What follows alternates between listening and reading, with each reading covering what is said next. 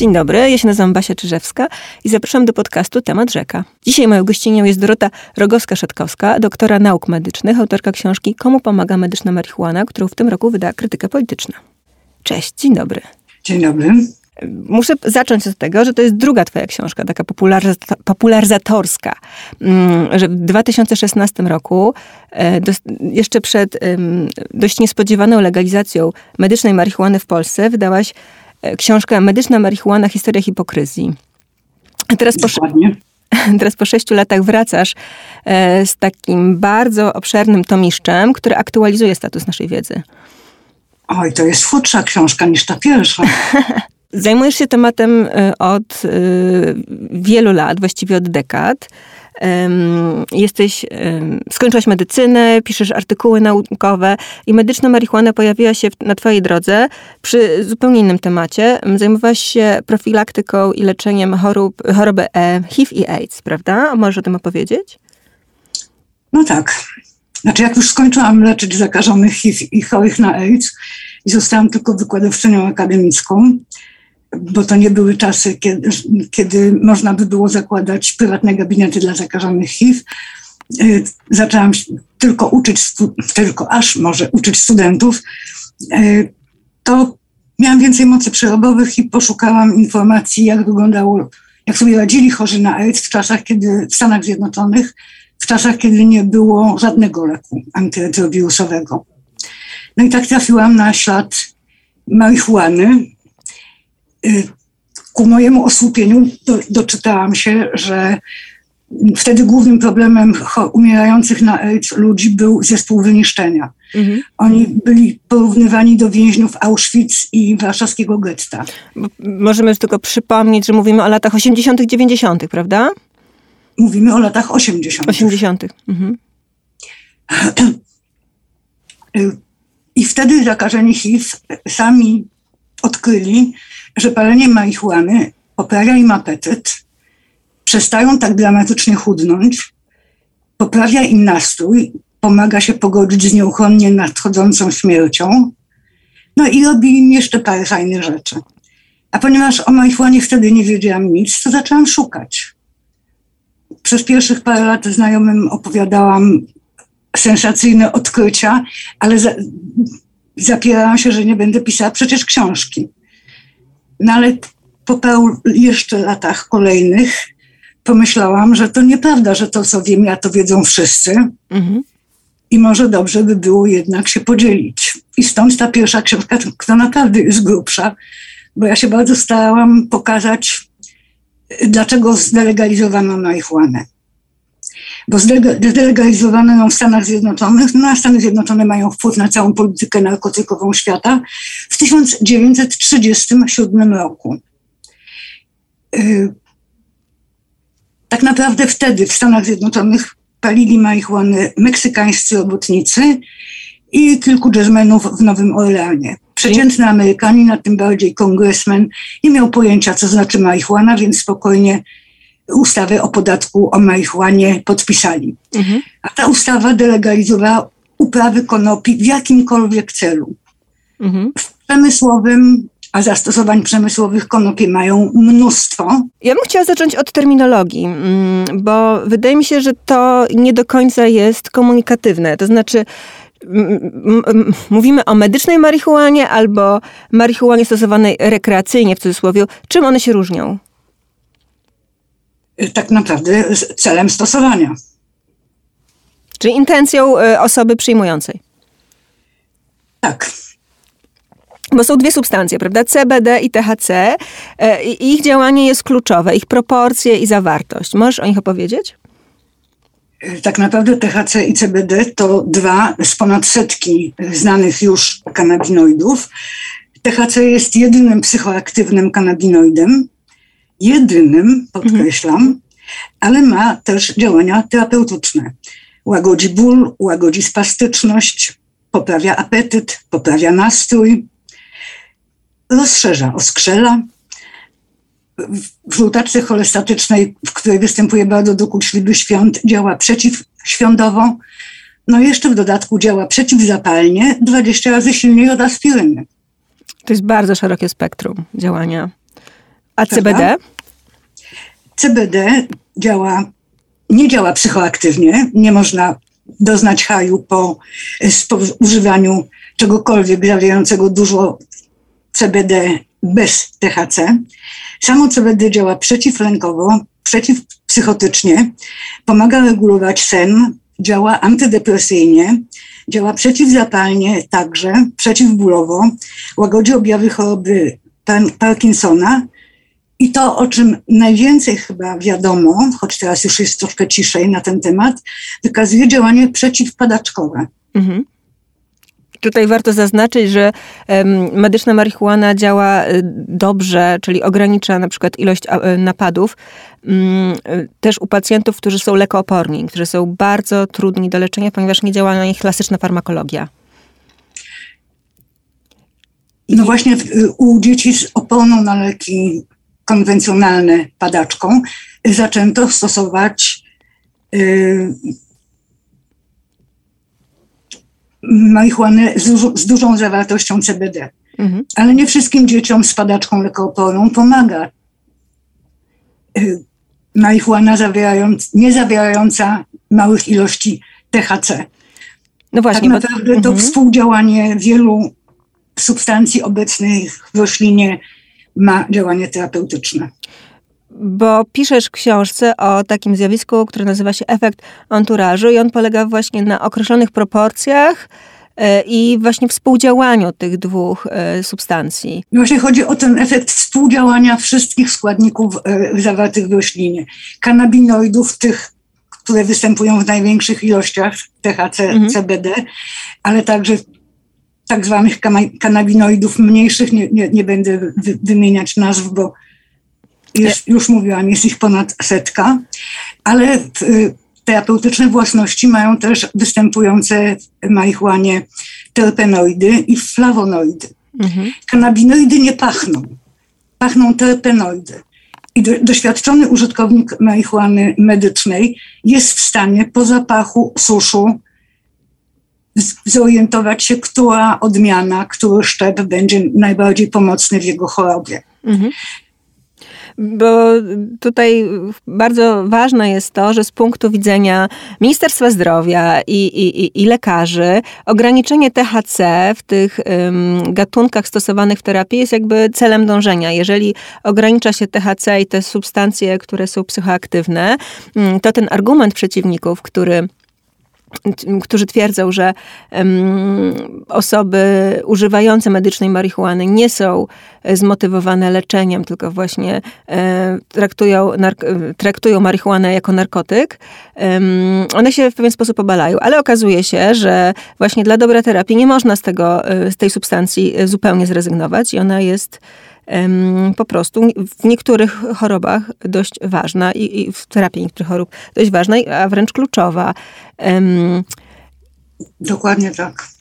Medyczną marihuanę uprawia się na specjalnych plantacjach. To są tak zwane uprawy selektywne. One dążą do tego, żeby uzyskać, żeby uprawiać czyste gatunki, które są dobrze przebadane i mają określone proporcje C B D do T H C. Ja tutaj mam takie informacje, że na przykład jest taka, właśnie w przypadku leczenia padaczki lekoopornej lub depresji, te proporcje powinny być, C B D do T H C powinny być dwanaście do jednego albo dwadzieścia do jednego. No i to brzmi bardzo przekonująco. To znaczy mamy do, do, do, do dyspozycji pewną roślinę, której Um, uprawa jest kontrolowana i ona po prostu ma działanie lecznicze. I ile lekarzy w Polsce prowadzi takie terapie? Nie, nie znam liczby.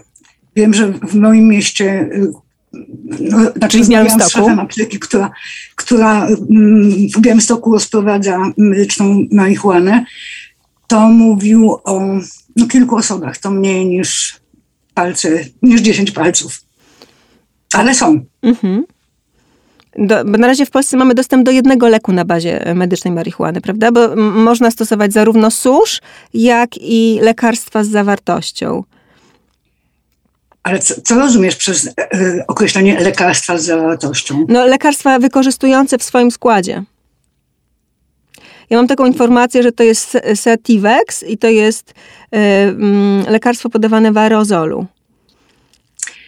Sativex to jest ciekawy wynalazek. Historia Sativexu jest bardzo interesująca. Nie odświeżyłam sobie, ale chyba pod koniec lat dziewięćdziesiątych w Wielkiej Brytanii dwóch dżentelmenów postanowiło zrobić interes na marihuanie, bardzo intensywnie dążąc do tego, żeby to oni mogli uprawiać odmiany konopi, jedne o dużej zawartości T H C, inne o dużej zawartości C B D, robić ekstrakty z tych odmian konopi, mieszać w postać sprayu do, do spryskiwania w jamie ustnej i sprzedawali je za ogromne pieniądze. Mhm. Miesięczna kuracja Sativexem w Polsce kilka lat temu kosztowała cztery tysiące. To raczej mało osób jest na to stać, chyba że szczęśliwcowi udało się zdobyć refundację. Mhm. Tylko problem na tym polega, że w tym w Sativexie jest dużo C B D, dużo T H C, trochę olejku miętowego, trochę alkoholu i bardzo mało innych kanabinoidów, mało terpenoidów, mało flawonoidów. Właściciele tej firmy bardzo chcieli wykazać, że Sativex będzie aktywny, także pomocny, także w łagodzeniu bólów nowotworowych, ale się nie okazał pomocny. Mhm. I ku mojemu osłupieniu znalazłam informację, że w zeszłym roku Brytyjczycy sprzedali tą swoją firmę firmie farmaceutycznej o wdzięcznej nazwie Jazz Pharmaceuticals. Mhm. Ta firma ma bardzo dziwne portfolio, zmienia swoją stronę internetową, jak parę miesięcy temu tam zaglądałam. Niby twierdzą, że kanabinoidy będą w ich obszarze zainteresowania, ale jakoś tak, znaczy nie wiem, wydaje mi się, że jednak ekstrakty zawierające tylko dwa bądź tylko jeden kanabinoid bez całej reszty jest mniej skuteczne niż sama roślina. Okej. Okay. Ta sytuacja... Ta sytuacja niedostępności w Polsce wiąże się z jednej strony z pewnym zdystansowaniem środowisk lekarskich, które bardzo nie... nieprzychylnie patrzą na medyczną marihuanę. Być może to wynika z ich przygotowania, z, z procesu studiów, w których takiej wiedzy o zastosowaniu e, medycznej marihuany i skuteczności i nie mieli. E, z drugiej... To mogę się wciąć? Tak, jasne. Prowadziłam przez wiele lat zajęcia ze studentami szóstego roku medycyny. Mhm. I ponieważ mój szef nie, nie chciał, żebym prowadziła zajęcia no, w oficjalnym czasie y, pensum dydaktycznego o marihuanie, to namawiałam przez cztery bodajże lata studentów, żeby wygospodarowali godzinkę w czasie prywatnym. Ja swój, swój czas prywatny też zużyję, żeby o tej marihuanie i jej terapeutycznych zastosowaniach, żeby to przegadać. Na te cztery lata namawiań raz zebrała się grupa dziesięciu osób na dwieście, dwieście studentów. Jak pytałam potem, dlaczego oni nie są zainteresowani marihuaną, to się dowiadywałam, że oni na psychiatrii, przynajmniej na mojej uczelni, dostają informację, że ma- marihuana to narkotyk. W ostatnich dziesięcioleciach zapanowało takie przekonanie, że tylko cząsteczki chemiczne o jasno poznanej strukturze y, mogą wykazywać działania terapeutyczne. Ale y, jakoś tak z tymi cząsteczkami bywa różnie. Taka ciekawostka, znalazłam informację, że benzodiazepiny, bardzo popularne przecież ciągle, od których można się uzależnić, a wyjść z uzależnienia trudno i może być to wychodzenie niebezpieczne dla życia, zostały wynalezione przypadkiem przez absolwenta Uniwersytetu Jagiellońskiego, Lona Sternbacha, który poszukując czegoś, co miał, mogłoby być konkurencją dla meprobamatu, leku uspokajającego, który przed laty był przebojem rynkowym, przypomniał sobie, że na Uniwersytecie Jagiellońskim robił badania dotyczące barwników przemysłowych i tak powstały benzodiazepiny. Mhm. Wolę coś pochodzenia roślinnego niż pochodzącego z barwników roślinnych. Tak sobie myślę. Okej. Okay. Drugi argument, właściwie drugi, druga, druga przyczyna tej niedostępności medycznej marihuany pomimo legalizacji to ym, po prostu y, koszty. One są bardzo wysokie, bo y, te leki y, czy te, ten materiał jest sprowadzany z zagranicy. W Polsce do tej pory nie można było y, uprawiać medycznej marihuany. Dopiero trzydziestego marca dwa tysiące dwudziestego drugiego roku została podpisana ust- nowelizacja przepisów, która ma wprowadzić zmianę i, i, i ta sytuacja ma się zmienić. Na, na razie, czy ty obserwujesz jakieś ruchy? Czy, czy to są tylko zapowiedzi i one są jeszcze niewdrażane? Ja myślę, że to za wcześnie, bo to rozumiem, że to instytuty badawcze mogłyby uprawiać, tak, żeby coś dokładniej badać. Nie, Uczciwie powiem, nie wiem, mhm. czy coś się zaczęło dziać w tej materii, czy na razie trwają przygotowania, jeśli w ogóle trwają. Okej, okay. Jesteś nieufna. W swojej książce piszesz też o trudnościach z przeprowadzaniem badań, na przykład w Stanach, żeby jakiś instytut naukowy podjął działania, musi mieć zgody federalne, które są wydawane na przestrzeni wielu lat i są obostrzone bardzo wieloma warunkami. W Stanach chyba się troszkę zmienia, ale jak pisałam pierwszą książkę, to znalazłam informację, że lekarka, która wpadła na pomysł zrobienia badań, czy marihuana pomaga osobom z zespołem stresu pourazowego, i jak już załatwiła wszystkie możliwe zgody, to nie dostała przedłużenia pracy na uczelni. Mhm. Taka ciekawostka. Natomiast no to jest tak, że marihuanę zlegalizowano w Stanach Zjednoczonych, a potem na całym świecie, bo to Stany Zjednoczone wpływają na politykę narkotykową świata, w tysiąc dziewięćset trzydziestym siódmym roku. Strukturę chemiczną T H C poznano w Izraelu dzięki raferolowi Mehulamowi w tysiąc dziewięćset sześćdziesiątym trzecim czy czwartym roku, sporo później. To poznanie struktury tej cząsteczki spowodowało, że firmy farmaceutyczne zaczęły szukać czegoś, co jest podobne do T H C, działa terapeutycznie, ale nie daje przyjemności. Mhm. I to się nie udało, ale te prace były publikowane, bo w Stanach Zjednoczonych przede wszystkim, no bo w amerykańskiej nauce obowiązuje zasada publikuj albo gin, więc nawet negatywne wyniki badań publikowano. Odkopano to po latach w Indiach i dzięki temu, cudzysłów, dzięki temu pojawiły się syntetyczne kanabinoidy, które ani terapeutycznie nie działają, ani nie są bezpieczne, ani nie są przebadane. Mhm. Na badań klinicznych na takich sensu stricto, z podwójnie ślepą próbą, czyli że nie wiadomo kto co przyjmuje, pod kontrolą placebo, bardzo trudno z marihuaną zrobić, bo ona jednak trochę psychoaktywnie działa. Chodzi o to, że te wrażenia są trudne do opisania i zmierzenia skalą, tak? No bardzo trudne do opisania i tak naprawdę o pozytywnych działaniach niewiele się mówi. siedemdziesiąt, ja znalazłam takie prace z lat siedemdziesiątych, gdzie te pozytywne działania marihuany opisywano tak bujnie i tak pięknie, że aż wydawało mi się, że może powinnam spróbować, ale nie spróbowałam ani wtedy, ani wcześniej. Nie próbowałam. To nie, te, te książki nie powstały jako żal podstarzałej hipiski za marihuaną. Mhm. A czy miałaś też takie relacje z pacjentami? Czy konfrontowałaś się z osobami, które były bezpośrednio beneficjentami na przykład tej zmiany ustawy w Polsce? Tak, ale mam, mam takich znajomych, którzy wychowali sobie, najpierw musieli sobie wychować lekarza, który by im wypisał receptę. Mhm. Mam też taką, takie doświadczenie z kobietą, która jest w, w tak zaawansowanym stadium nowotworu, że tak naprawdę poddawana jest paliatywnym badaniom klinicznym. Ją włączono do projektu klinicznego, żeby nie zabijać w niej nadziei.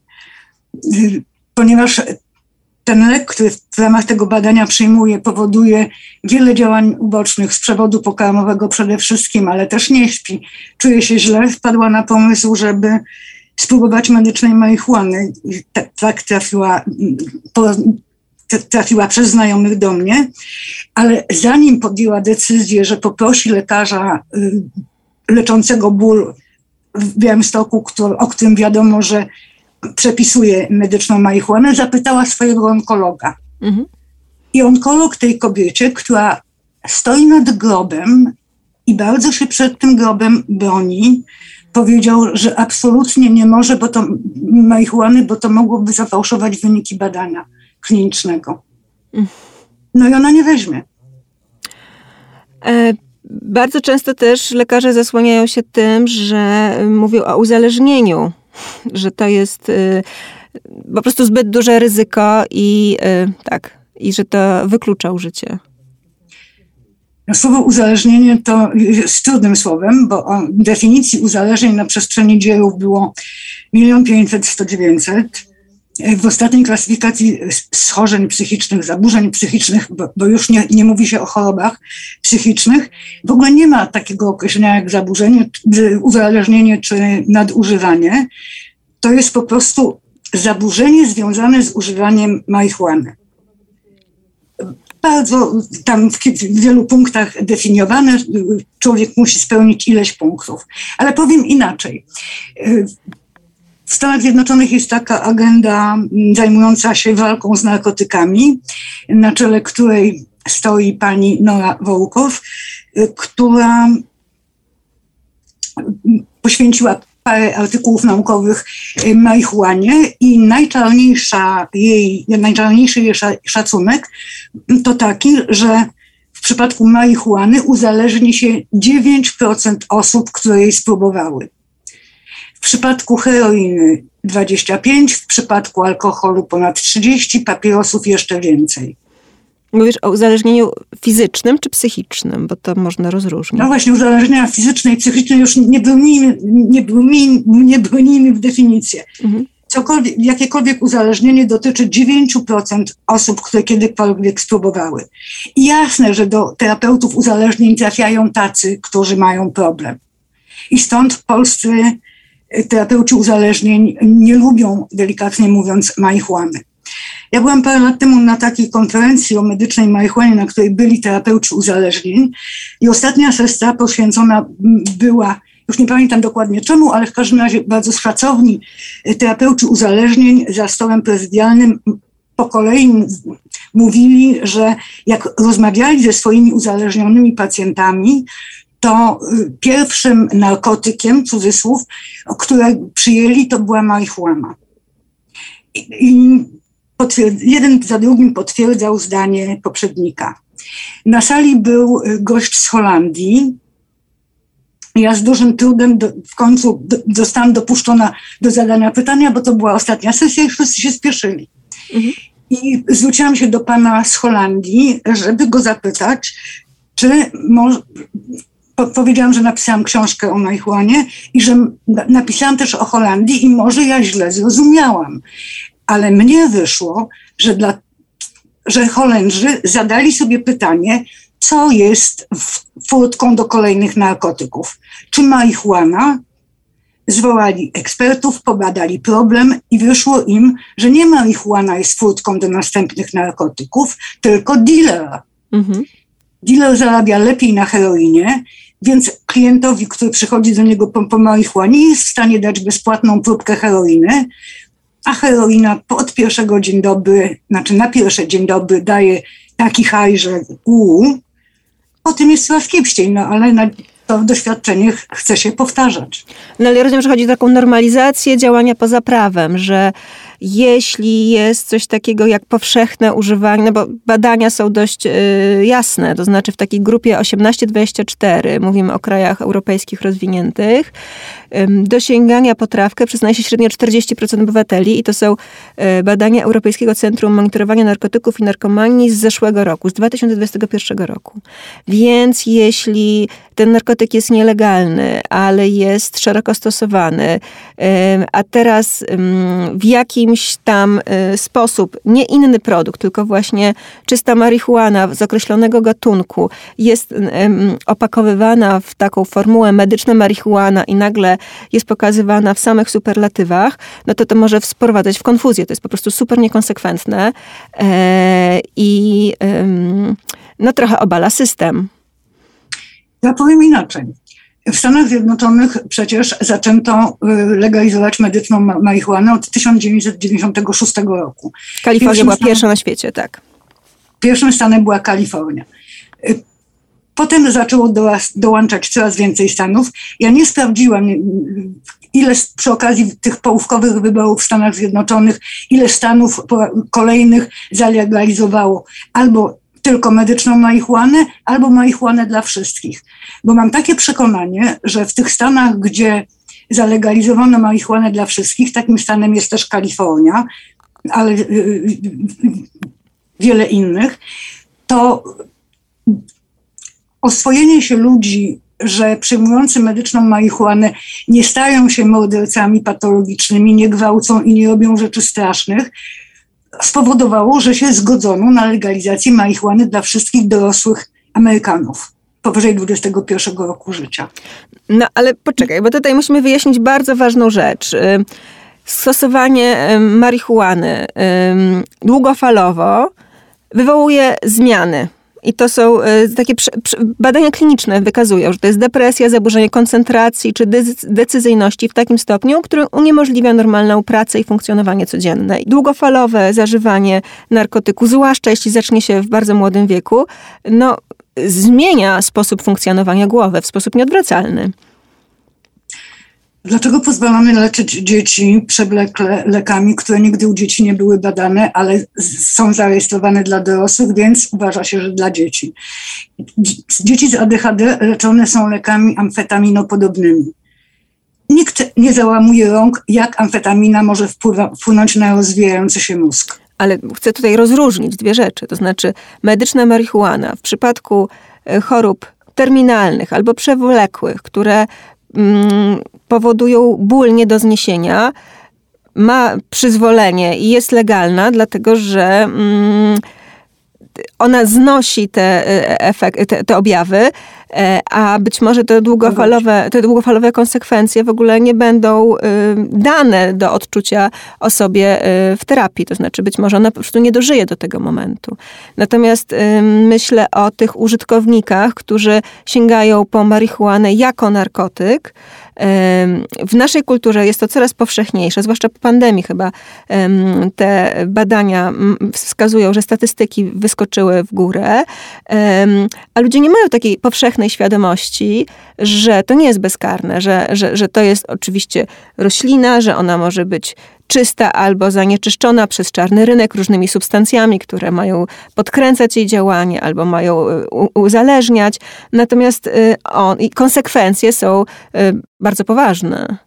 Niebezpieczeństwo marihuany polega na tym, że jest nielegalna. Właśnie, właśnie dlatego, że dilerzy w Stanach Zjednoczonych spryskują sosz marihuanowy fentanylem. Fentanyl jest dużo silniejszy, wielokrotnie, pięćdziesięciokrotnie, stokrotnie silniejszy od y, morfiny i może zabić. To, że jest nie, marihuana jest nielegalna, zwiększa niebezpieczeństwo, bo nie wiadomo, co się kupuje na rynku.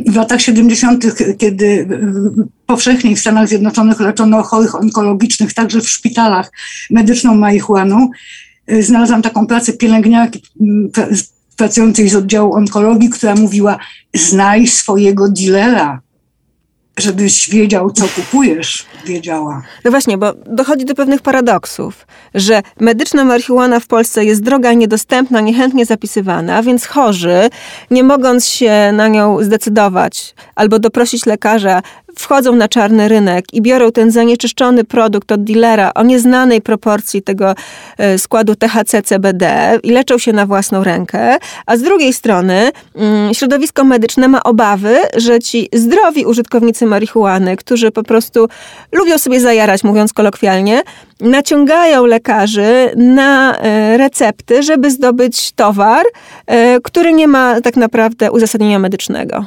które, które stosują rekreacyjnie. No i to są dwa, dwa mechanizmy, które jakby zaostrzają ten konflikt.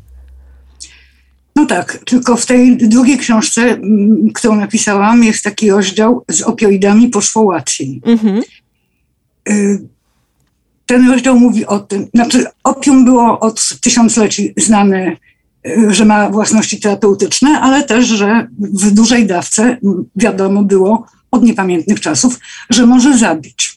Mówimy o lekarstwach, które uśmierzają ból i są stosowane przez lekarzy na całym świecie jako bardzo skuteczne i silne środki przeciwbólowe, a jednocześnie mocno uzależniające. No właśnie, uzależniające do tego stopnia, że nawet przyjmowanie zgodnie ze wskazówkami lekarza przez tydzień mhm. sprawia, że odstawić jest bardzo, bardzo trudno, bo pojawiają się bardzo nieprzyjemne objawy zespołu abstynencyjnego. Bardzo, najbardziej niebezpieczne są opioidy o przedłużonym uwalnianiu, bo one mogą doprowadzić w nocy do zatrzymania ośrodka oddechowego. Jak śpimy, to nie czujemy, że przesta- za- zaczynamy oddychać wolniej, bo za- oddycha za nas nasz układ autonomiczny, autonomiczny układ nerwowy. Ludzie, którzy przedawkowali śmiertelnie, nawet ilości przepisanej im przez lekarzy w Stanach Zjednoczonych, znajdywani byli najczęściej rano w, w swoich własnych łóżkach. No, musimy tutaj nakreślić trochę tło mm, całego zjawiska pandemii opioidowej, która y, wydarzyła się albo wydarza się wciąż, dzieje się, dzieje się w Stanach Zjednoczonych. Ym, to jest y, zjawisko, które właściwie dotyczy wszystkich, bo y, jest pewna mm, powszechna tendencja do wypisywania przez lekarzy takich właśnie bardzo mocnych środków przeciwbólowych, na przykład właśnie ym, w sytuacjach bolącego zęba, czy, czy jakichś takich y, wydawało, kobietom w ciąży. Tak, wydawałoby się nie, nie alarmujących sytuacjach, które sprawiają, że ci ludzie uzależniają się od lekarstwa. W Stanach też jest trochę inna um, pozycja lekarza. Lekarz jest usługodawcą, w związku z tym zdobycie recepty na bardzo silny, nawet budzący niepokój lek nie jest trudny, wymaga tylko pewnego zaangażowania środków e, i zupełnie na, idąc legalną ścieżką można, e, można popaść e, w jakieś e, uzależnienie staczające właściwie równie pochyłej takiego pacjenta. To powiem najkrócej, jak, spróbuję najkrócej, jak można opowiedzieć tą historię. W dziewięćdziesiątym szóstym roku na rynek amerykański wszedł preparat firmy Pure Due, opioid o przedłużonym działaniu. Już nie będę używać nazwy handlowej. Firma, wiedząc, że jest inaczej, reklamowała bardzo agresywnie do lekarzy i do pacjentów lek jako bezpieczny, skuteczny i działający przeciwbólowo dwanaście godzin. Nic z tego nie było prawdą. W dwa tysiące, bardzo po paru latach okazało się, że na opakowaniu była instrukcja, jak pokonać osłonkę zwalniającą uwalnianie się do substancji czynnej i wyciągnąć z tabletki dużo, żeby osiągnąć high. Mhm. Więc wiadomość o tym telefonami przekazywana była po całych Stanach Zjednoczonych. Firma zarabiała na legalnej sprzedaży, na recepty i na tym nielegalnym, na tych kradzionych receptach, podrabianych receptach, okradanych aptekach, domach prywatnych i innych takich rzeczach. Jak po, postać oksy, tego opioidu kończyła ochronę patentową, w dwa tysiące dziesiątym roku wszedł na rynek, weszła na rynek pod tą samą nazwą nowa postać, z której trudniej było wydobyć większą porcję tego leku. I ta, tak się zadziało, że bardzo spadła sprzedaż tego leku, natomiast dramatycznie wzrosła sprzedaż heroiny mm. nielegalnej. A kilka lat później do heroiny i do leków sprzedawanych na czarnym rynku zaczął być domieszywany fentanyl, jeszcze raz powtórzę, pięćdziesiąt razy silniej działający od morfiny i pochodne, jeszcze silniej działające fentanylu, jak na przykład kartenfanil, który używany jest w medycynie weterynaryjnej do usypiania słoni. No i Stany Zjednoczone mają duży problem, bo ta epidemia nadużywania nielegalnych opioidów i nadużywanie legalnych trwa. Skróciła się przewidywana długość życia Amerykanów. No i jest problem, z którym nie bardzo wiadomo, jak sobie poradzić. I autorytet takiej instytucji jak firma farmaceutyczna, o ile kiedykolwiek istniał, już teraz zupełnie legł w gruzach i, i okazało się, że chodzi no, o czysty biznes i politykę. Myślę, że nie do końca, bo, bo jednak firmy przynoszą a to długopisy, a to różne inne prezenciki, a to coś tam, przynoszą ulotki o swoich lekach, które, które są ładne, kolorowe i łatwo jest przeczytać. Ja mam taki, taką ulotkę o jednej z postaci generycznych leku, o którym wcześniej mówiłam, mhm. produkowany przez zupełnie inną firmę. To pierwsza strona ulotki o tym, jak, w jakich ilościach kolejne tabletki, ile kolejne tabletki zawierają tej substancji czynnej, a po drugiej stronie są działania niepożądane. Ja noszę okulary do czytania, ale w okularach i z lupą nie jestem w stanie tego przeczytać. Okay. Taka ciekawostka. Jest jeszcze jedno zagrożenie, które wydaje mi się um, alarmujące yy, i mówię tutaj o, o Polsce i mówię tutaj o roku dwa tysiące dwudziestym drugim, a mianowicie tacy użytkownicy mm, marihuany, którzy palą ją rekreacyjnie, ale przy tym całym poruszeniu związanym z legalizacją y, zaczynają używać narkotyku, mówiąc, że się leczą. Y, I to nie jest jakiś mój wymysł, to jest moja obserwacja środowiskowa.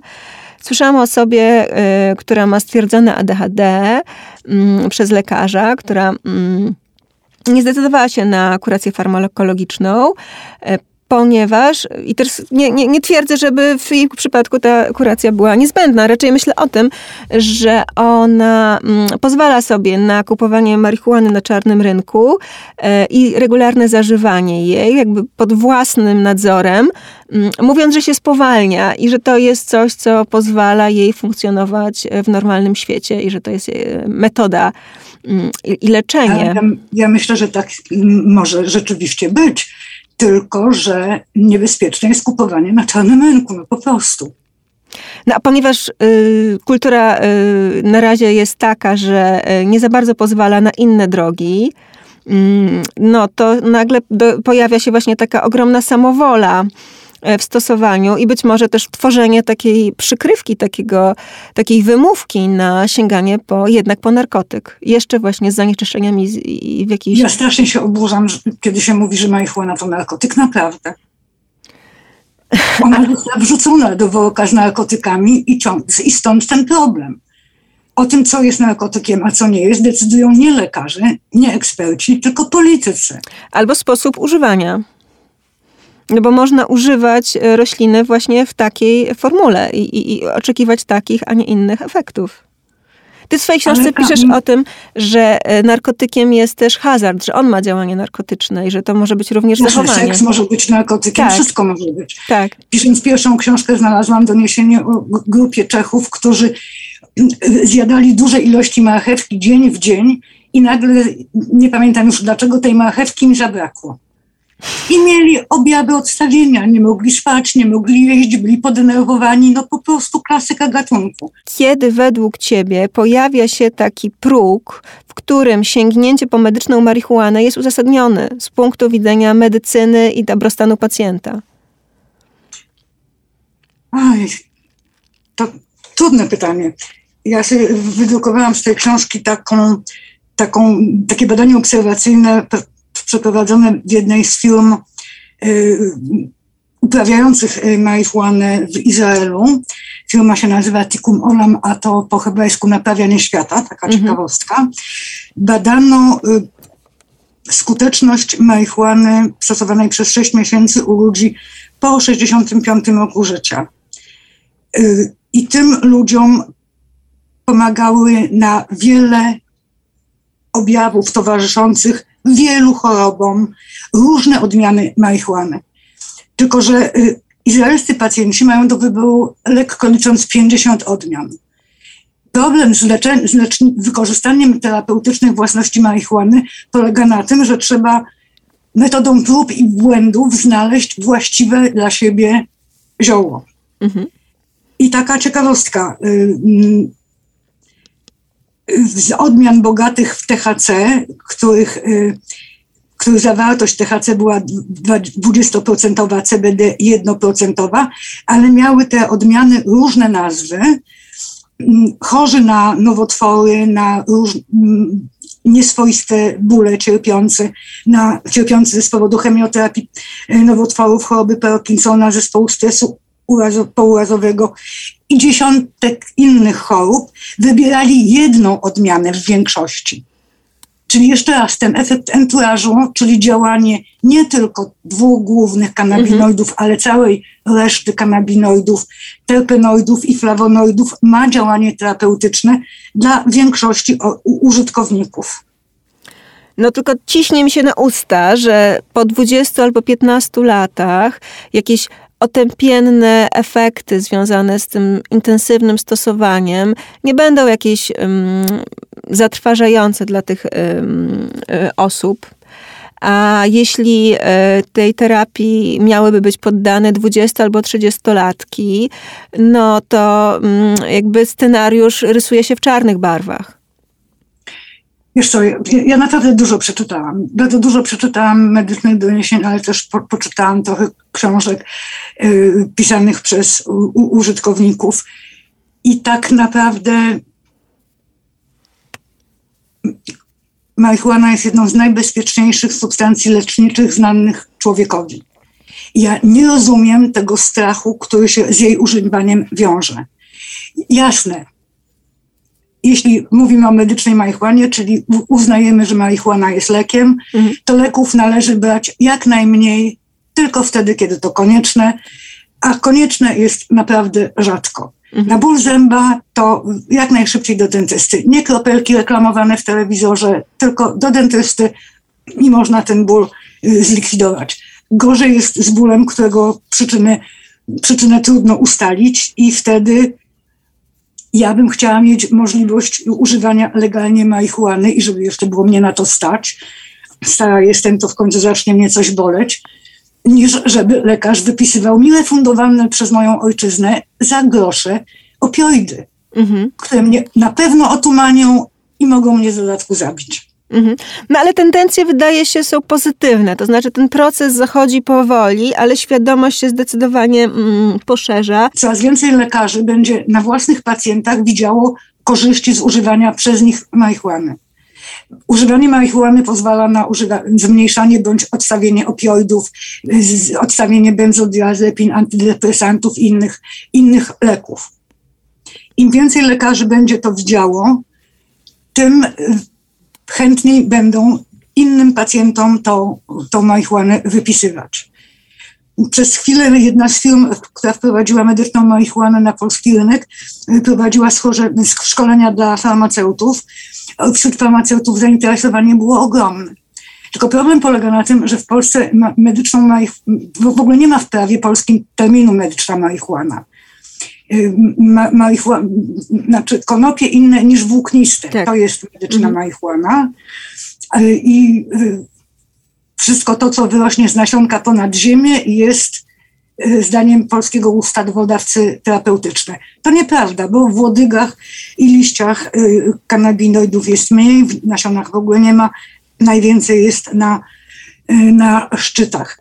Więc apteka, farmaceuci mogliby robić oleje do przyjmowania doustnego bądź do przyjmowania prześluzówkowego, mogliby robić wiele rzeczy, ale nie ma do tego rozporządzeń.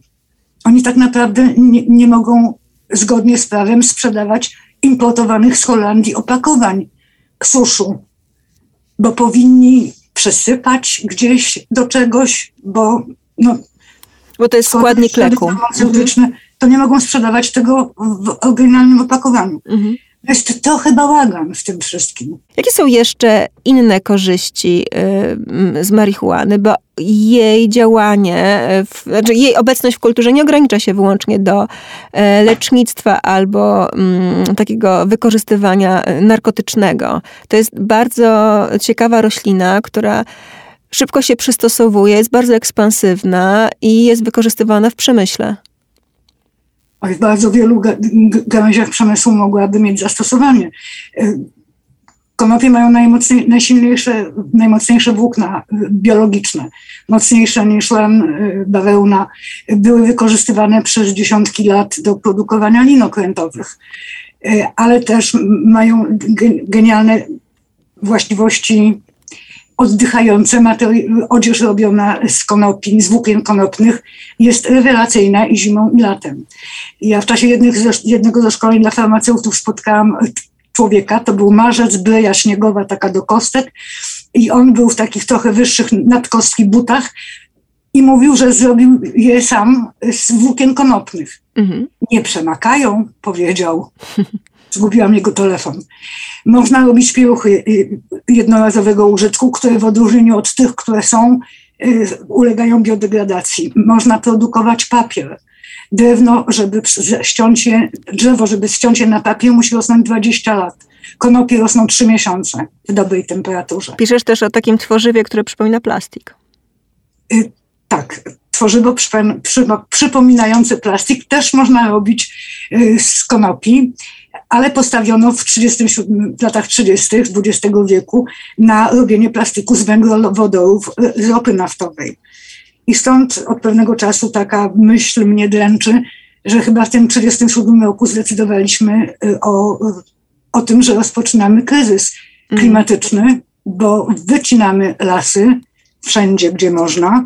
Nie, upra- nie wolno uprawiać konopi, no teraz już coraz bardziej wolno, ale to też nie na taką skalę, jakby można było. Przy jakich schorzeniach i problemach medycznych stosuje się medyczną marihuanę najczęściej? Przede wszystkim choroby nowotworowe. Raz łagodzenie skutków ubocznych terapii, ale też poprawa nastroju, snu, apetytu, to poza sporem. Przy wszelkich nieswoistych dolegliwościach bólowych też warto spróbować marihuanę, zamiast, zanim się zacznie wypisywać opioidy. W chorobie Parkinsona, w zespole stresu pourazowego, w stwardnieniu rozsianym, w stwardnieniu zanikowym bocznym, ale w chorobie Alzheimera także.